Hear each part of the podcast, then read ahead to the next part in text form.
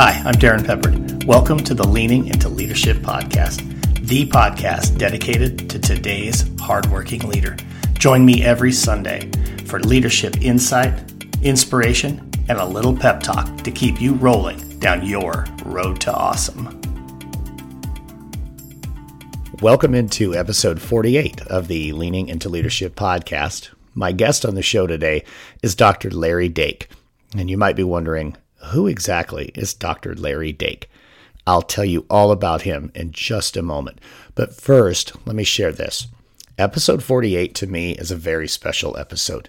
And the reason is because we are able to announce finally that we have formally joined the Teach Better Podcast Network.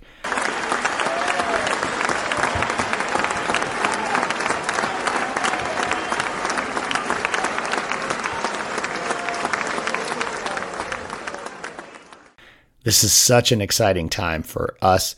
We are honored and grateful to the members of the Teach Better family who have welcomed us in and invited us to be a part of the Teach Better podcast network. Big shout out and big thank you to Joshua Stamper, to Jeff Gargas, to Rae Hughart, and to Chad Ostrowski, Dave Schmittou, the entire crew at Teach Better. We're really excited to be a part of the Teach Better Podcast Network. You can check out all these incredible shows because, folks, there are so many of them, so many great podcasts.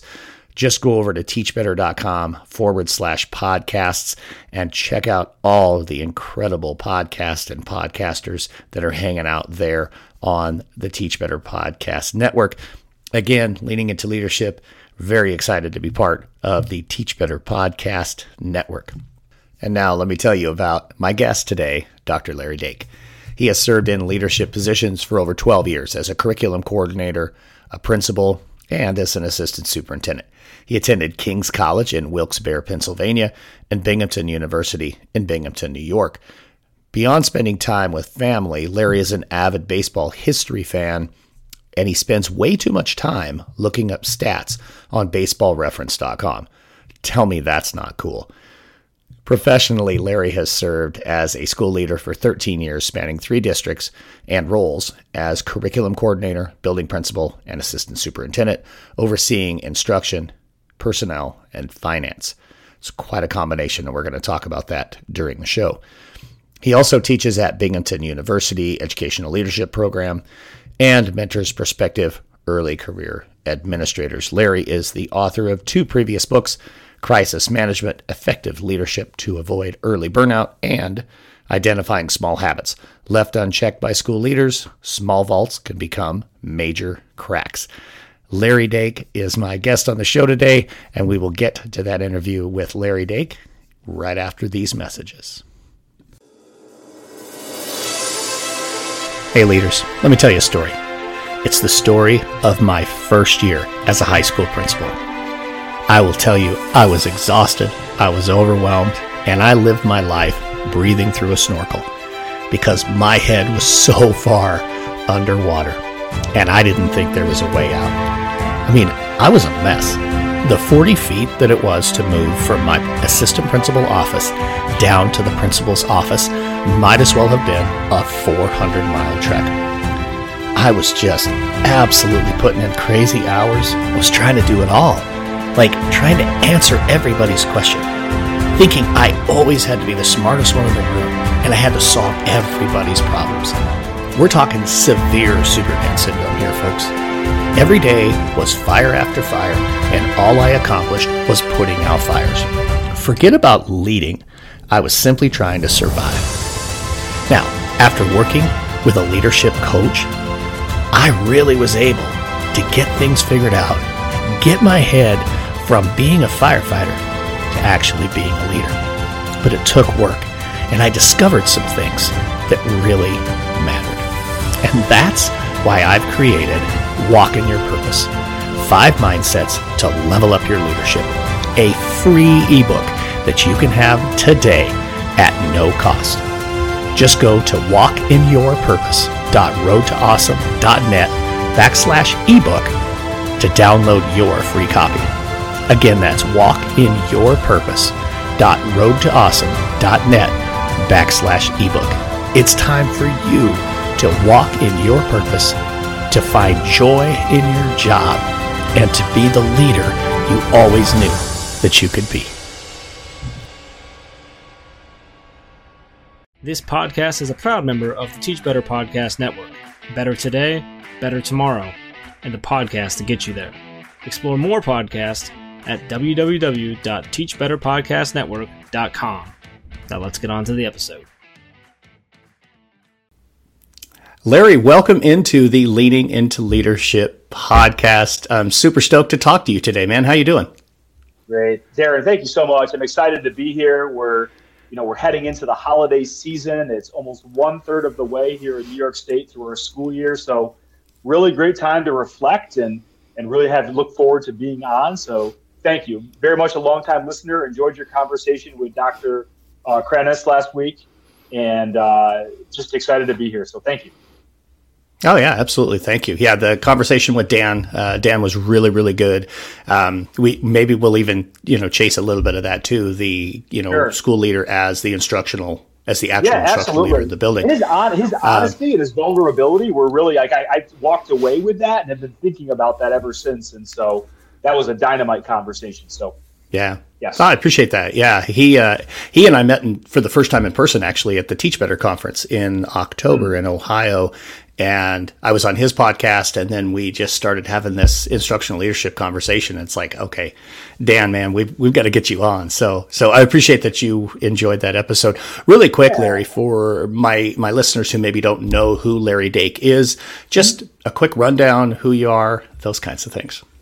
Sure. Yeah. So I am. I'm here in, in Binghamton, New York, which is a small city in upstate New York, about an hour south of Syracuse, about three hours northwest of New York City uh, close to the Pennsylvania line. And currently, I am the assistant superintendent for instruction and budget in the Binghamton City School District.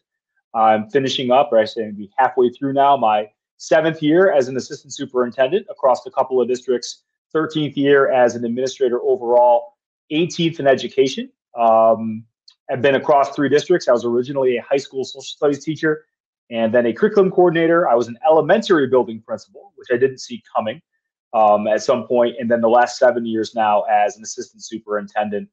Um, married to uh, my wife for 15 years. She's an elementary reading teacher in a neighboring district, and we have three children 13, 11, and 8. My daughter, oldest, just turned 13 about a week and a half ago. So the reality of having a teenage daughter is definitely hitting a little bit, but uh, you know we're, we're making do so far. Yeah, welcome to the teenage years, man. It's yeah, it is it, on. Uh, I feel like they started a couple of years ago, but now they're maybe beginning in earnest with her. She's a great kid. Don't get me wrong. Um, yeah. and, and also, I, am an adjunct professor in the Binghamton University Educational Leadership Program. So um, I teach a couple of classes in that program, and that's been just a wonderful opportunity. Lots and lots of the prospective admins that have come through are now in districts. Some are in the district I work in. Uh, many people tend to stay in our region, although the program is now statewide and fully remote, which is fantastic. So that's been a great opportunity to really mentor young leaders, but also learn from them. And I, I liken it to always having a new group of students every September as a teacher. That excitement, that that beginning. You know, when you're interacting with people that are at the beginning of their careers continuously, it's all ahead of them. It's a little bit of renewal for me as well. So teaching in that program at the higher ed level is has been a great experience. So I told you before we hit record that you were going to say something in here that would spark, you sure. know, a, a, thought, and then we were going to chase that. And there's actually two. So number one, social studies teacher to elementary principal. Yeah. Let's talk a little bit about that because that's not the normal pathway. Not that not that anybody has a perfectly normal pathway into school leadership, but how how did that transpire and what were maybe you know from being a high school social studies teacher to being in the elementary yeah.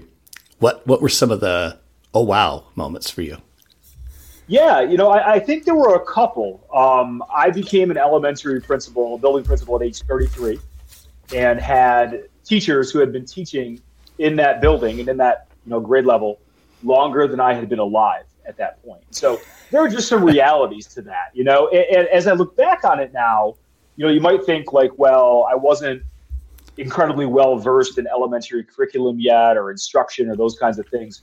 But I think the benefits actually were that I had to go in and do a ton of learning. I really had to learn from staff, learn from the school community. It was a school that was in need of improvement at that time. And so we were in the middle of that process as well. And, you know, looking at all sorts of inputs and systems and things of that nature. Um, the fact that I really didn't know what I was doing in a lot of ways. Um, I came into the position through the superintendent of that district. It's a different district than I'm in, who I just think had a similar path in her career and believed in the idea of someone who would be young and hungry with a fresh set of eyes. The key was really building relationships and working with the community and helping that building believe in themselves again. Um, and, you know, there's a lot to be said about being in the right place at the right time. And that probably had something to do with it as well. But I think the fact that I really had to learn a ton on the fly was a benefit because I didn't really come in with preconceived notions about what reading program should we use, what model should we use for elementary math. There were a lot of changes in New York State at that time. I was very well versed in those, very well versed in using the data and um, the, the standards that were changing.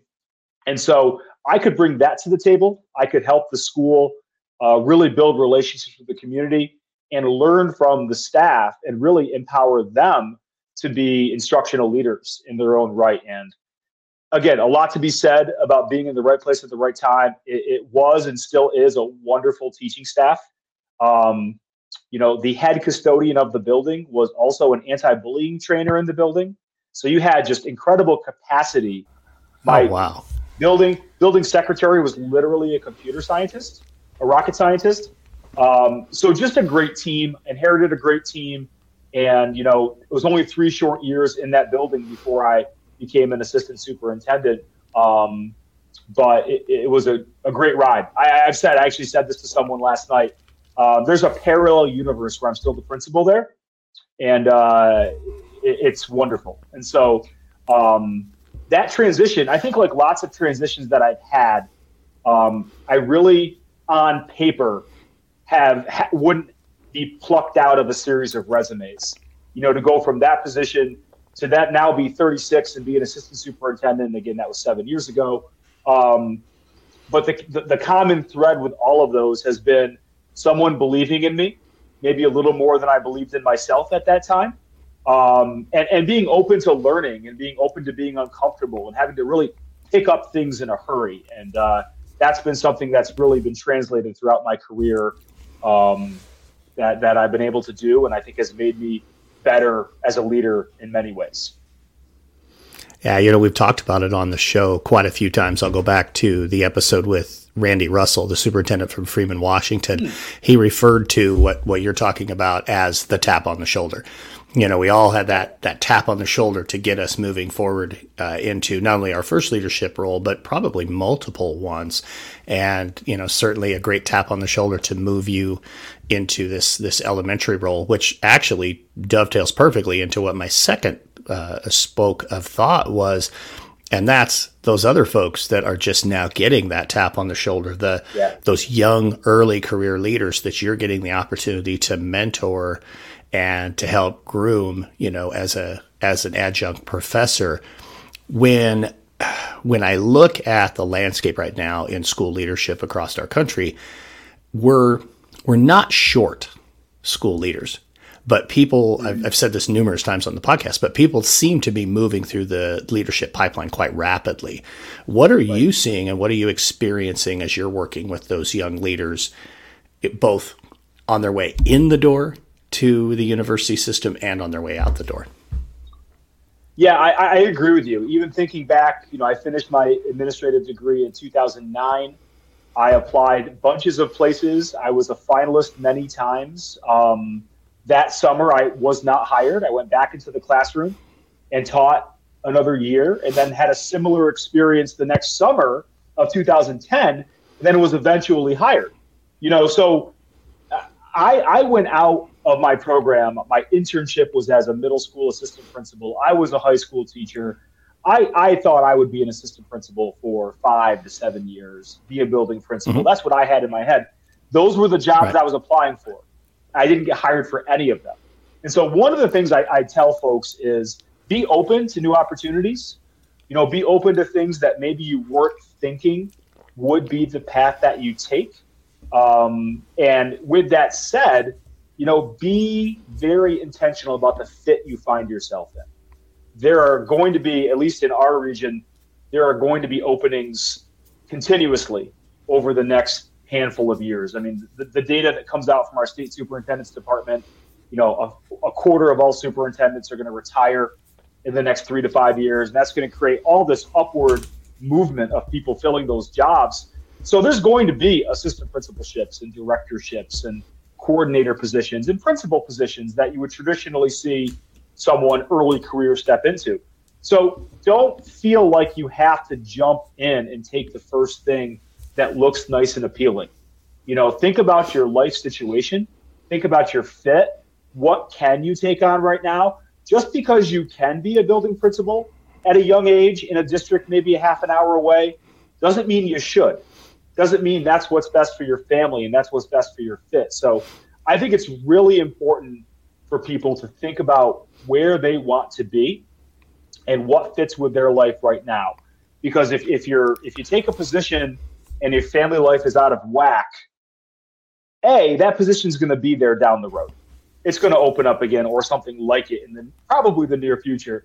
But secondly, you're not going to be happy if you feel yourself being pulled. You have to attend basketball games 45 minutes away in the winter. And you've got two kids under the age of five back home that you're now not seeing. That's not worth it. That's not worth it at all. Nobody's getting incredibly wealthy doing this work. We're not inventing Google Apps here. So, you know, the fact that you might be able to earn another seven to ten thousand dollars taking that position, you could wait a couple of years in a position and wait for something better to open up. So I think that three letter word of fit is really the big message that we have today. So when I'm talking to young um, early career admins, some young, some you know maybe just enter the program later. And I would say this happens once a week. Someone gives me a call. Hey, Larry, you know X district just opened up. What do you think? That's typically my question to them: is Can you see yourself there? And what impact would that have on your personal, professional life and balance? Now, it can't be perfect. You, you, you know as well as anyone. You sign up for these jobs, you're going to get more emails. Right you're going to be the one in the office the day before Thanksgiving. It's part of a trade off, but it, it, doesn't mean that there are things that should be sacrificed. You know, I, I think about superintendencies on my end. You know, my oldest just turned 13, which we talked about. There'll be superintendent openings seven years from now. I'm pretty confident that there will be something that opens up. So, whether that happens in the next seven years for me or not, I, I know once, you know, and once they're out the door, they they come and visit, but it's never the same. And so, you know, trying to to take stock of where you are and what the priorities are um, is important. I don't know if I would have been able to articulate that five years ago as well as I can now. Um, but what I say to folks is, you know, with the benefit of hindsight now, keep those things in mind. I think that's exceptional advice. Uh, you know, I remember going back into you know my early career as you know as a as a principal, assistant principal, that kind of thing. Um, yeah, sure, I was looking at fit, but more it was like you know, no, I want to get into that role, and yes. I think yep. it's competitive now in a different way. You know, back then, like you said, you know, you go a year, you don't necessarily get hired. I was the same way. I completed my master's degree in 2005 and didn't get hired that year and mm-hmm. actually got passed over in my own building. I was really frustrated by that.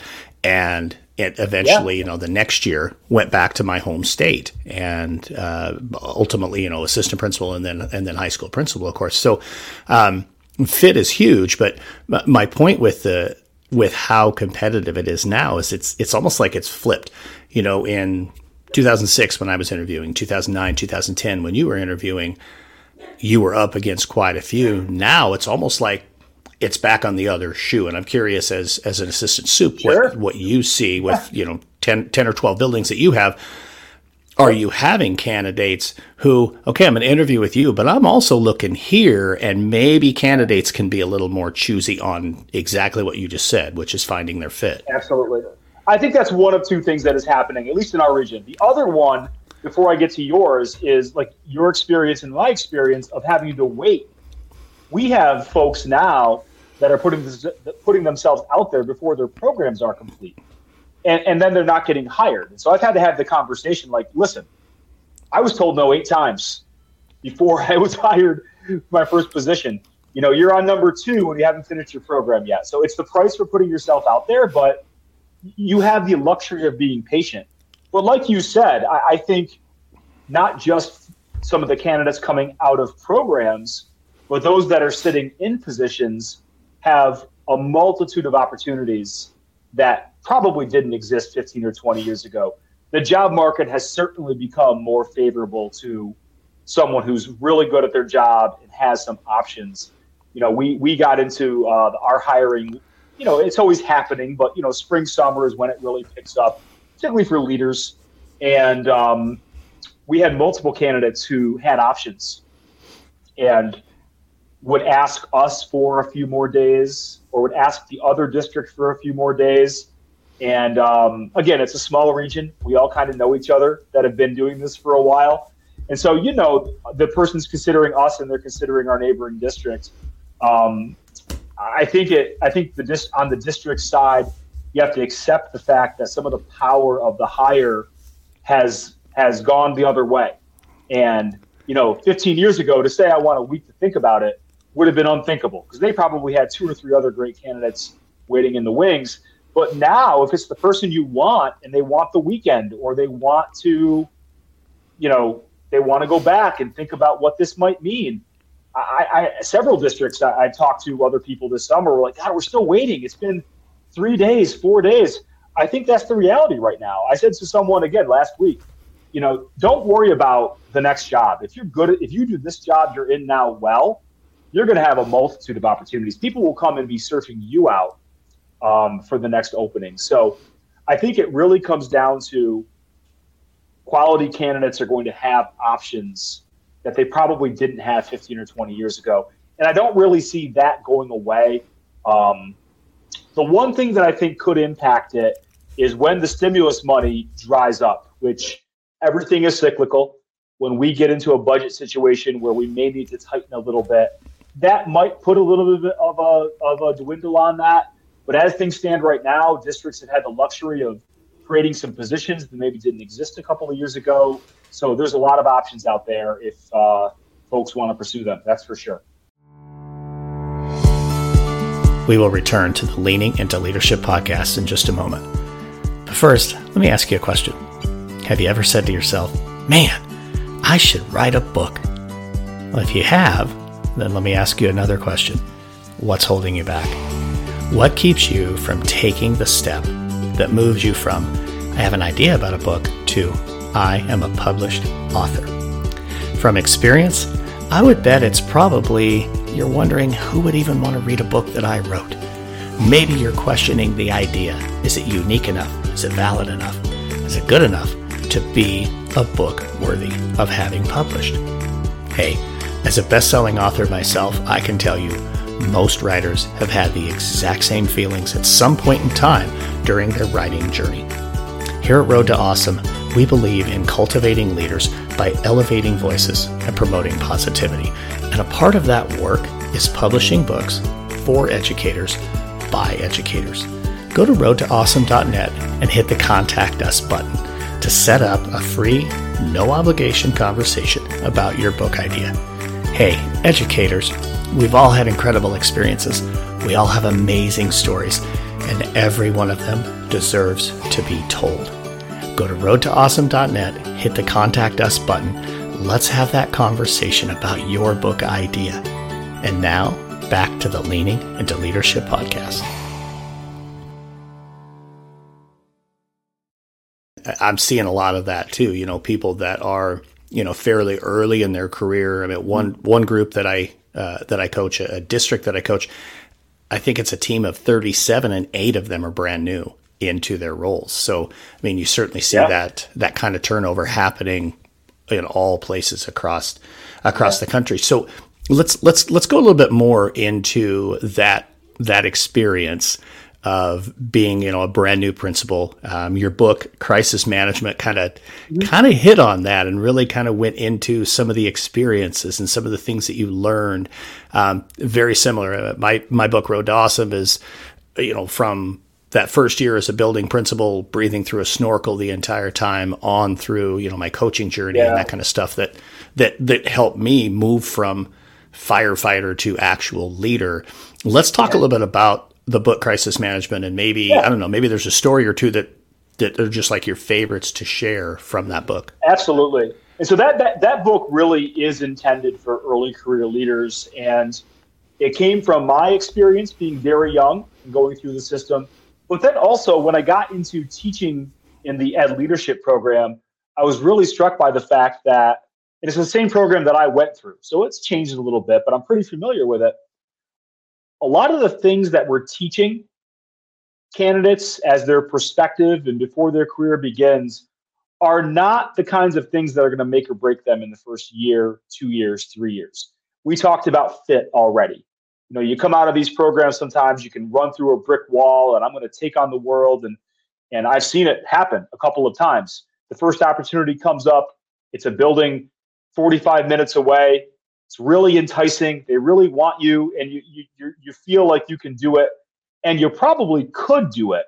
But is that the right fit at that time? And then a year or two goes by, and that person is looking to make a change because that wasn't the right fit.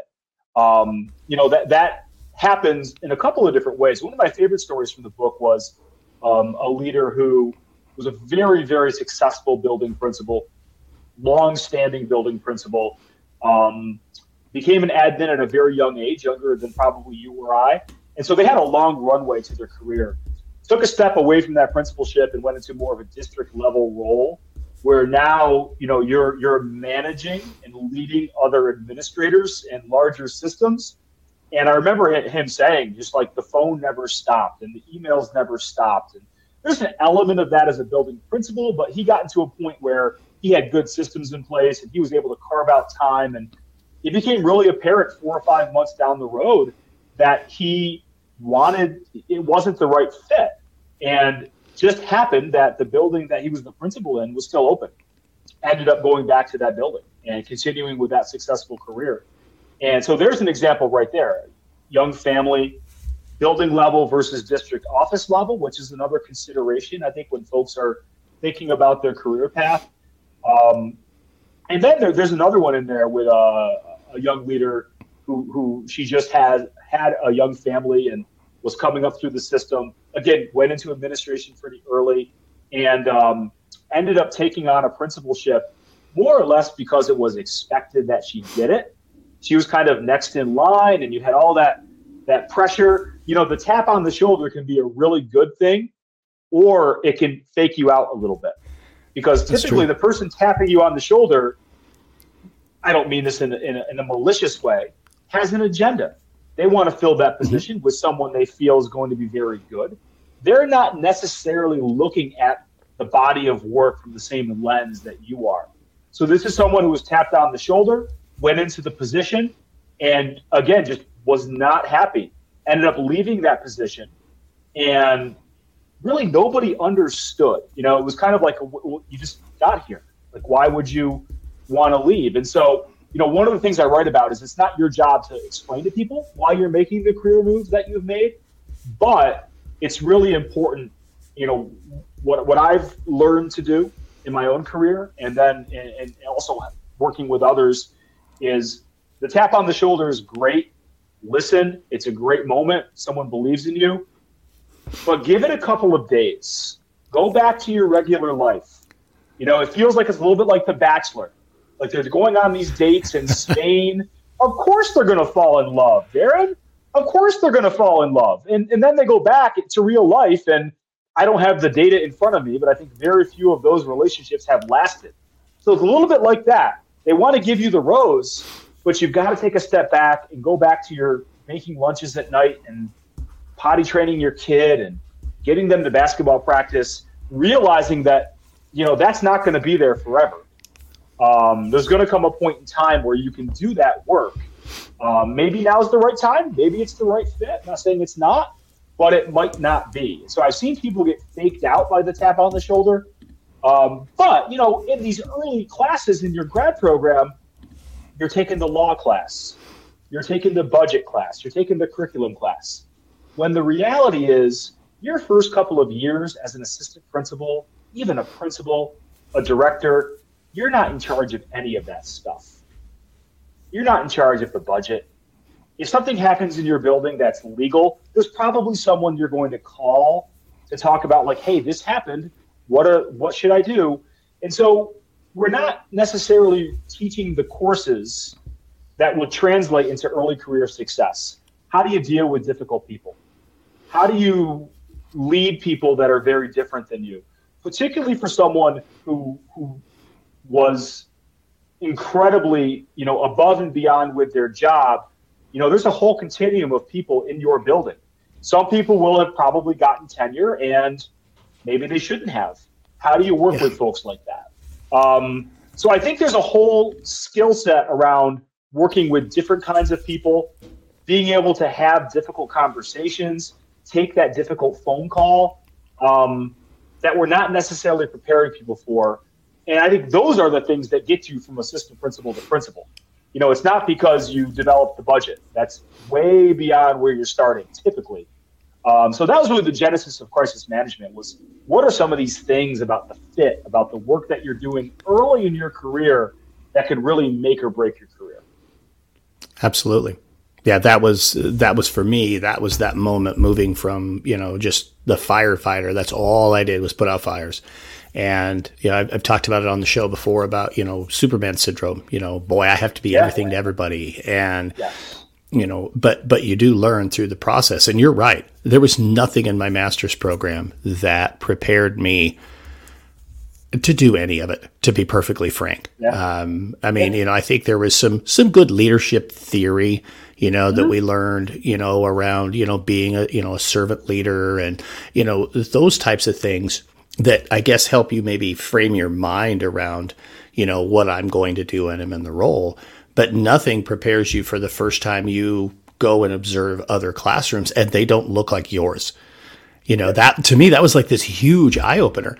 You know, uh, wait a minute, they're not doing it like I did. Um, you yeah. know, I mean, there were some who were holy cow, so much better than I was, and some who I was like, mm-hmm. what are you doing in here? Yeah. You know, I mean, there's no learning happening here. We've, I yeah. mean, this is our responsibility. And anyway, I mean, you're right. There's so many parts to that. And as a school leader, whether it's an AP or a principal, whatever that first role is, there's there's a really steep learning curve. And eh, you know, something that you you touched on without going too deep into it was really like moving from right there boots on the ground in a classroom to maybe 7,500 feet or 10,000 feet. You're not at the 30,000 mm-hmm. foot view like you are right. at the district level, but you're kind of right there in the middle. And being able to wrap your brain around what are all the different sites you need to take in, as right. opposed to not just what all are you seeing, because that's it's it's like you know driving down the highway at 90 miles an hour and you, you can't yeah. process everything fast enough, right? Um, I think that's just really, really big, and and that actually takes me to to, to the next book, your your small habits mm. book. Um, man, we talk about an eye opener here. So there are those little things you talk about this in the book, and I'll I'll let you talk more more than me, but you, you talk about those little things that we don't realize we're doing that can can push staff members away or you know maybe set our culture in a direction we don't want to go those types of things. So let's yeah. let's go into that a little bit. Yeah. Thanks Darrin and so really you know the books are kind of part like let me put my ideas out there and part like my own professional development process.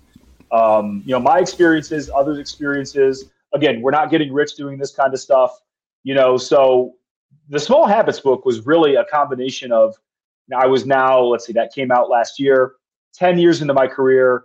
You know, what are the things that I've experienced in my own leadership? What are some of the things that I've talked to others about and I've observed in others? Um, and the premise was really twofold. One is you can be a really effective leader, veteran leader, and have some really bad habits that are detracting from your effectiveness. Maybe they don't make you not back the next year or exit you from your job kind of stuff, but they're getting in the way of how effective you could be, how effective your building could be, all of those kinds of things. so that was one of the premises. And the other was if we don't catch those things early, they can just really become major gaps. And so you want to catch them when they're tiny little faults and, and before they become chasms. And so one of the examples I use from my experience is going back to that early principalship, young guy, building principal, elementary school. The staff is 97% female, which is totally fine. A couple of other younger male teachers who like to do things I like to do and talk about, like baseball, like football, those kinds of things. I would find myself without really realizing it. I think in my mind, it was kind of like I need to go and just talk to a guy. And I would go and talk about the Yankees game or the Mets game or whatever the case may be. And um, I had a veteran kindergarten teacher, someone who was actually on the hiring committee, who you know really was a proponent of mine and someone I worked really well with, came to me and said, "Larry, I just need you to realize when you're always in so and so's room, the other staff notices that, and there's starting to be a little bit of a whispering campaign about." Oh, look at the lunch schedule that came out. I wonder if so and so got the best slot because of and I wasn't doing that. In fact, I was trying to be intentional about not playing any favorites. And in reality, the perception was that I was playing favorites. So I really kind of had to recalibrate myself. And, you know, I think particularly when you're in a small community and you might have your own kids that are friends with the kids of those you work with, it doesn't mean you can't have those relationships. But I think it's important for the leader to be cognizant of when that might cross over into perception. And so you know, that was a case where I was really able to kind of take a step back.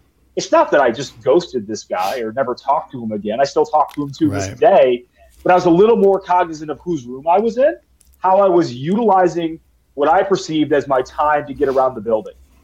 Was it always with the same couple of people?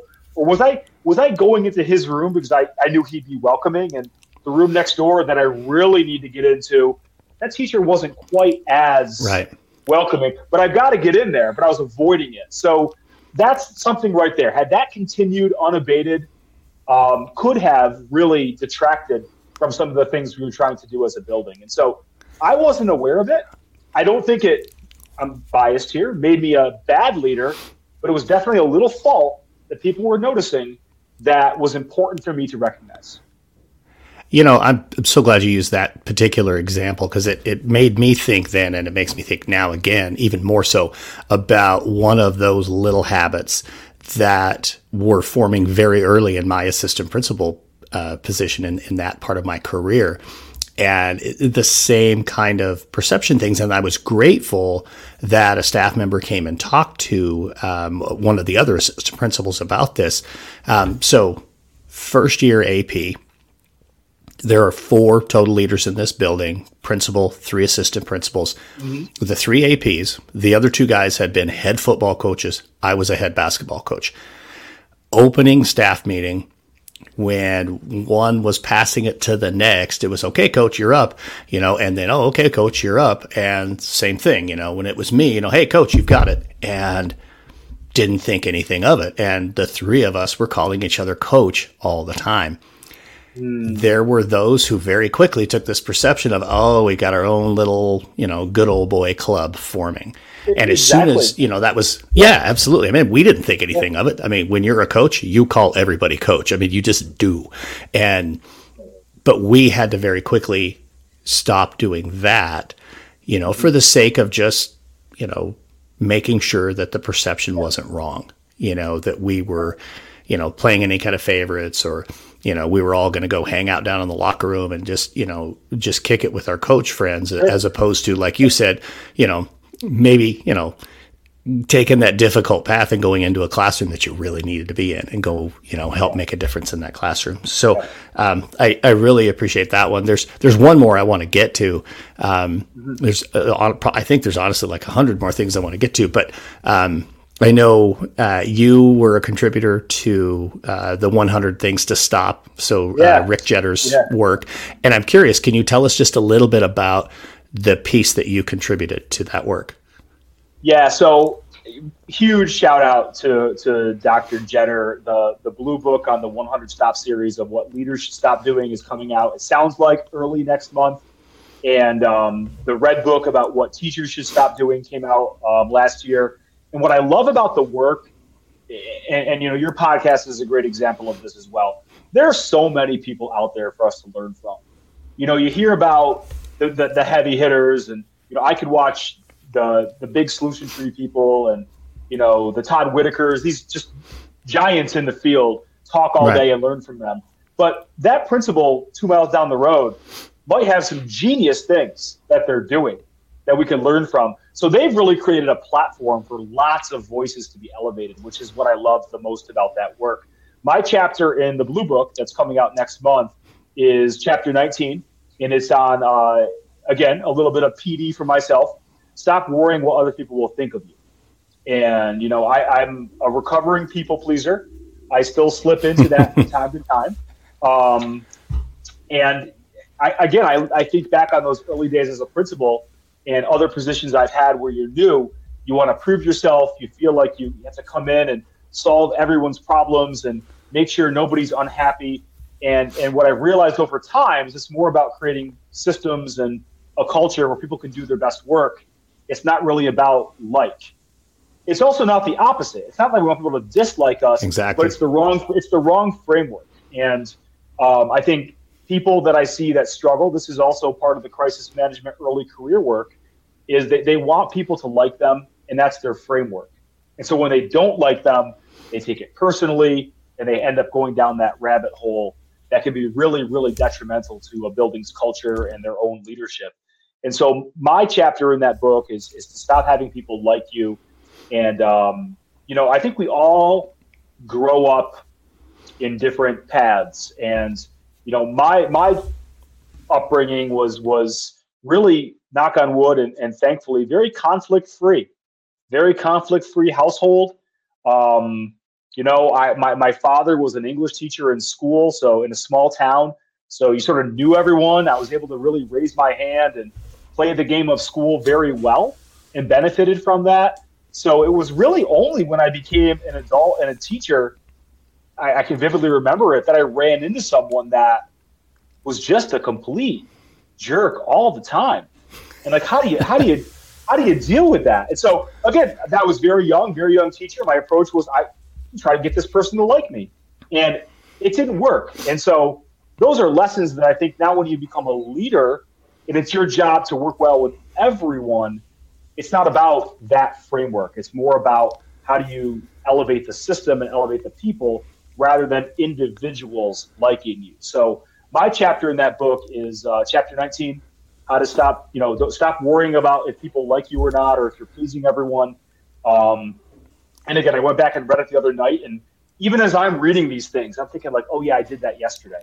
So it, as you know, it's an ongoing journey it's an ongoing journey. I had an experience about two years ago. My family and I, one of our favorite vacation spots is Cape May in New Jersey. And so we go down there for three or four nights. And um, there was an article in our New York State magazine about crisis management, and it was talking about, you know, some of that. And and and uh, I'm away. I'm with my family, and I'm checking emails, and I get a text message from someone like, "Hey, read your article really great. Thank you for the reminders about when you're away, be away. And here I am in the moment violating the very yeah. thing that this person is praising me for. This is hard. And it's it's it's an ongoing journey. And I don't think there's ever a point in time where any of us have made it where we can say, like, I've got that down.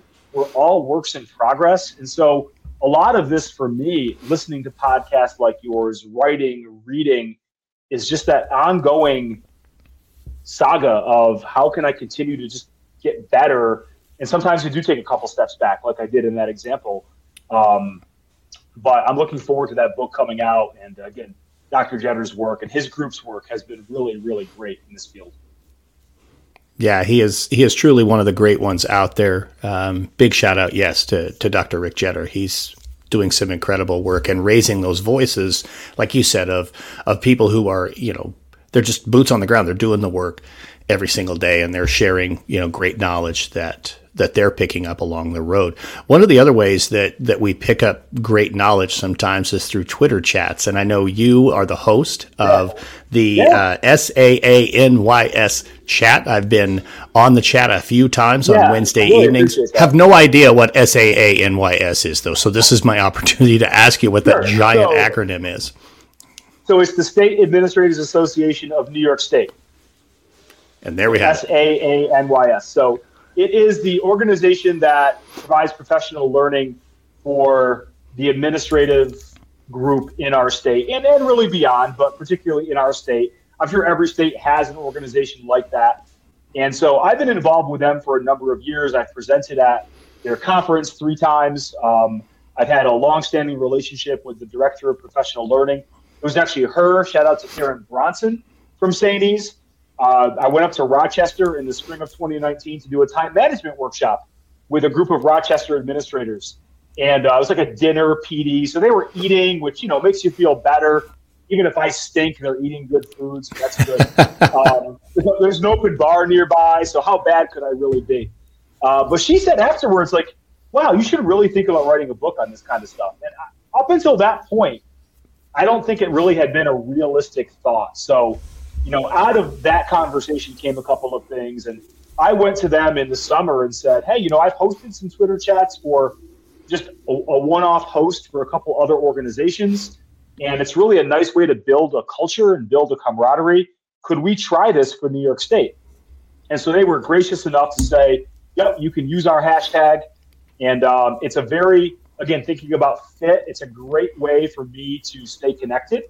Having a young family, being really busy, it's a half an hour once a week. There's some prep work that I can do on the weekends to get the chats ready and the, the graphics ready, but it's not like you're flying across the country for a conference. So finding ways that fit within your life to stay professionally developed, I think is really key. And so, you know, I know the future of Twitter has been a little bantered about recently. Yeah. it's a great time to start a Twitter chat, right? Great time to start a Twitter chat. yeah, we'll see how that goes. But, uh, for now, it's been a great experience. Uh, typically, we would be Wednesdays. I know we're recording this on a Wednesday, but we're off this week because of Thanksgiving. We'll be back next week. So it's been a great experience. And the last, I would say, two or three, we started to, I think, really roll with, uh, you know, you always have your group of regulars, which I'm thankful for, but then different people jumping in once a month, twice a month, like you have done. And so it's been a fun little thing, quite frankly. And, uh, you know, definitely has been a great experience for me as well to not just get better at hosting a Twitter chat, but also learn from a lot of the responses that are coming in.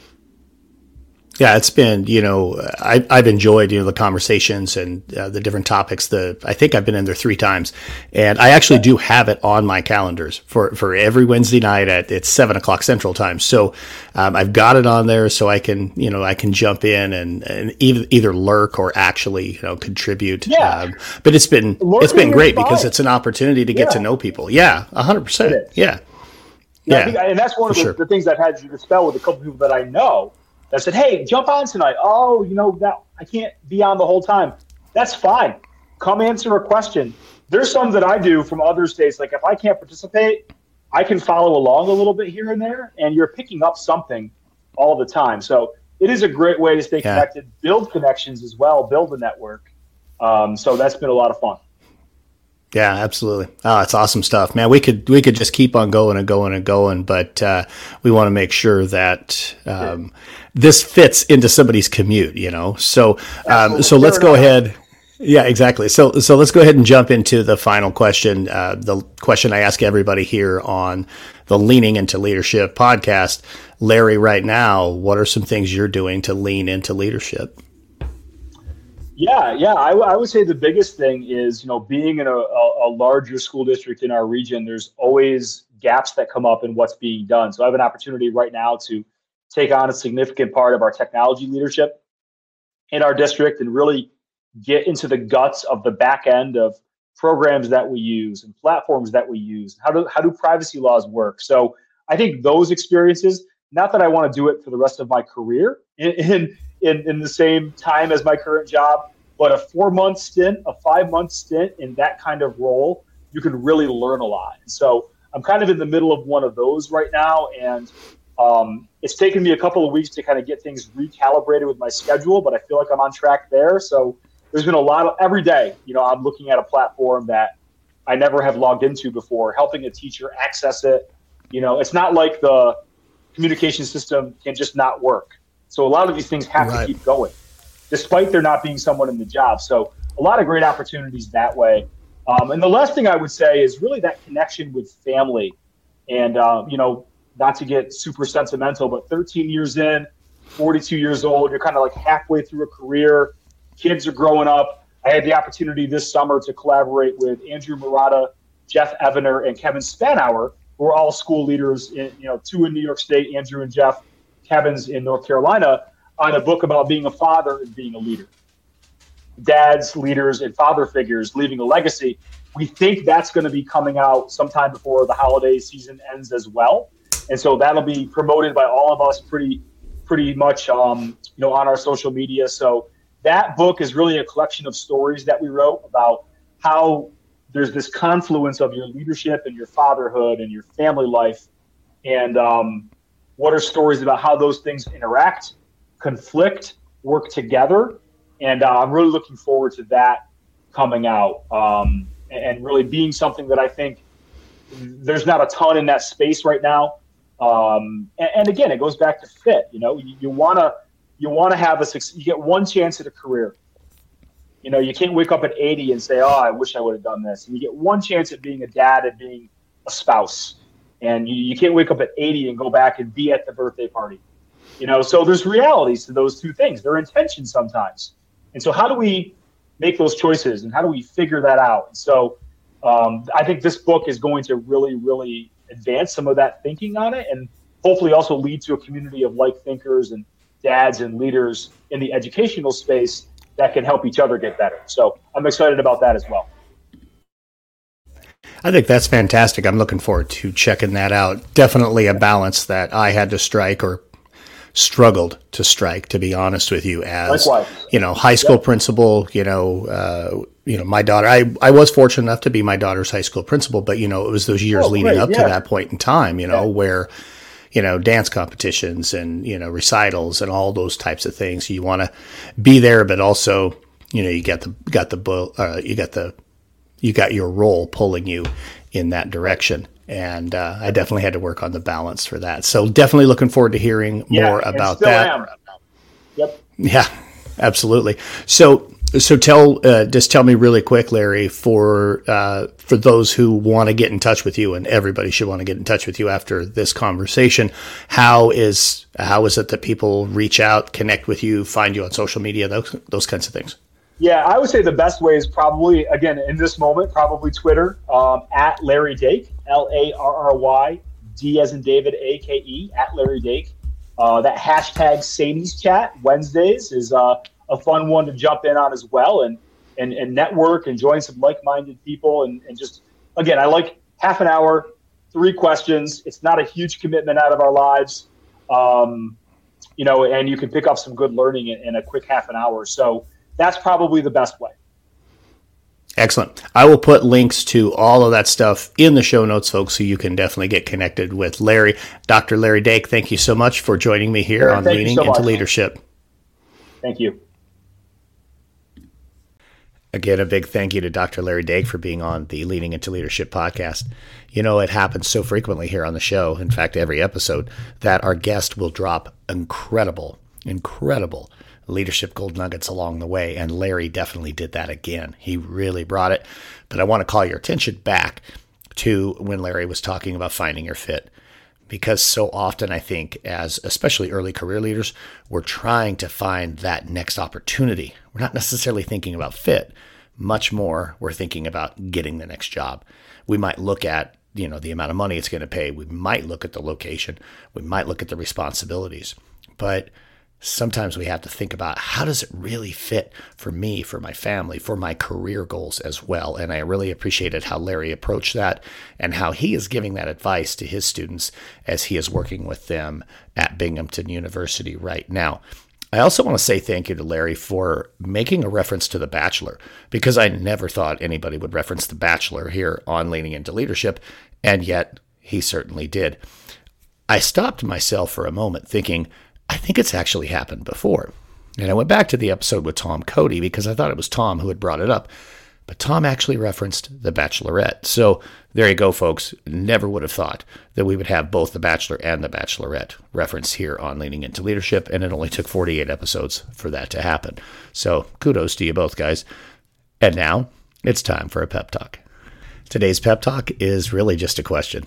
And the question is this What are you reading? Are you reading something for pleasure, for relaxation? Are you reading something right now that's more of a professional read that helps you grow your skills, helps you just be a little bit better, a little bit sharper, maybe give you a one step up on the job? Are you reading something maybe that's all about a hobby you have or a passion that you just pursue outside of everything else you do? The point is, whatever you're reading, make sure other people know. I can tell you right now, I've got two books going. I'm currently reading Gary Vee's Crushing It.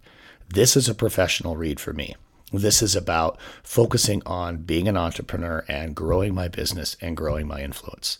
It's also part of a mastermind that I participate in with another group of entrepreneurs.